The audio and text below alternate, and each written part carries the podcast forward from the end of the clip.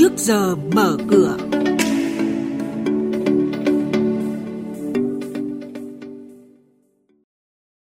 Thưa quý vị và các bạn, nợ xấu của 25 ngân hàng chiếm hơn 96.000 tỷ đồng. Nguy cơ nợ xấu từ BOT, BT Giao thông, cổ phiếu NNG, C của công ty Phương Nam 5 lần bán ế là những thông tin sẽ có trong trước giờ mở cửa. Biên tập viên Hà Nho và Đỗ Minh sẽ thông tin chi tiết. Thưa quý vị và các bạn, thống kê của 25 ngân hàng thương mại cổ phần vừa được công bố, tính tới thời điểm này, tỷ lệ nợ xấu tăng tại 13 ngân hàng và giảm ở 11 ngân hàng khác. Duy chỉ có VPBank vẫn duy trì được mức tương đương hồi đầu năm. Tổng giá trị nợ từ nhóm 3 đến 5 của 25 ngân hàng tính đến 30 tháng 9 năm nay ở mức 96.290 tỷ đồng, tương đương tăng gần 13.000 tỷ đồng so với hồi cuối năm ngoái, tức là tăng 15,5%. Xét về giá trị thì 4 ngân hàng có nợ xấu tăng lớn nhất, bao gồm BIDV, SHB, VCB và VPB. Trong báo cáo gửi Quốc hội, Ngân hàng Nhà nước cho biết hiện nay có nhiều dự án BOT xây dựng vận hành chuyển giao, BT xây dựng chuyển giao, giao thông đã hoàn thành, đi vào khai thác – nhưng doanh thu không đạt như phương án tài chính ban đầu. Do đó, hiện khoảng 53.000 tỷ đồng dư nợ tín dụng có nguy cơ phải cơ cấu nợ, phát sinh nợ xấu cho các ngân hàng thương mại. Các ngân hàng thường huy động vốn ngắn hạn cho vay chung dài hạn. Nếu tỷ lệ quá lớn, dễ dẫn tới rủi ro, nguy cơ thiếu hụt thanh khoản và điều này đã được ngân hàng nhà nước cảnh báo trước đó. Diễn biến chỉ số chứng khoán chốt phiên trước có gì đáng chú ý? Những mã chứng khoán nào có triển vọng đầu tư, những công bố quan trọng liên quan tới các mã chứng khoán niêm yết trên sàn giao dịch. Chuyên mục Trước giờ mở cửa phát sóng lúc 8 giờ 10 phút trong thời sự đồng hành sáng từ thứ hai đến thứ sáu hàng tuần trên kênh thời sự VOV1 sẽ cập nhật những thông tin này.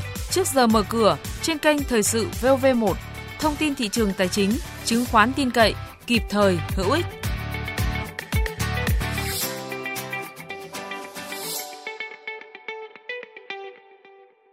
Vâng thưa quý vị và các bạn, theo báo cáo thị trường tài chính tiền tệ Việt Nam tháng 10, dù lãi suất giảm mạnh trên liên ngân hàng nhưng lãi suất thị trường 1 vẫn neo cao. Thanh khoản dồi dào trên liên ngân hàng tiếp tục được duy trì trong khi ngân hàng nhà nước bơm dòng 18.000 tỷ đồng qua thị trường mở và nguồn tiền đồng gia tăng khi ngân hàng nhà nước tiếp tục mua vào lượng lớn ngoại tệ trong tháng 10. Lãi suất trên liên ngân hàng dao động trong vùng thấp nhất trong vòng một năm trở lại đây. Như vậy, mặc dù các lãi suất điều hành của Việt Nam vừa được giảm 25 điểm cơ bản vào tháng trước, nhưng hiện tại vẫn ở mức khá cao so với các nước khác. Lãi suất trên thị trường 1 vẫn neo cao do không chịu nhiều tác động từ lãi suất điều hành hay diễn biến trên liên ngân hàng mà chịu ảnh hưởng từ nhu cầu huy động vốn tài trợ tiến dụng trong quý cao điểm cũng như các yêu cầu về cơ cấu vốn tại các ngân hàng thương mại có hiệu lực từ năm 2020. Tổng công ty cổ phần khoan và dịch vụ khoan dầu khí mã PVD vừa phải nộp bổ sung gần 79 triệu đồng tiền thuế do Cục Thuế Thành phố Hồ Chí Minh xử phạt vì vi phạm về thuế qua thanh tra việc chấp hành pháp luật về thuế. Theo giải trình của doanh nghiệp này, đây là khoản thuế nhà thầu nước ngoài tạm nộp tại Malaysia được xem như là một khoản phải thu trong tương lai. Do đó, tổng công ty đã thực hiện điều chỉnh trong báo cáo tài chính soát xét nửa năm trước.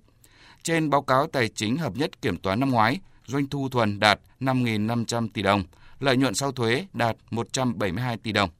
Trên thị trường chứng khoán, diễn biến đáng chú ý đến từ nhóm cổ phiếu ngân hàng đang chịu áp lực điều chỉnh mạnh. Các mã như ACB, BID, CTG tăng điểm đáng chú ý. Trong khi đó thì các cổ phiếu lớn đang chịu sức ép, các cổ phiếu penny như KLF, HII đang thu hút dòng tiền đầu cơ mạnh.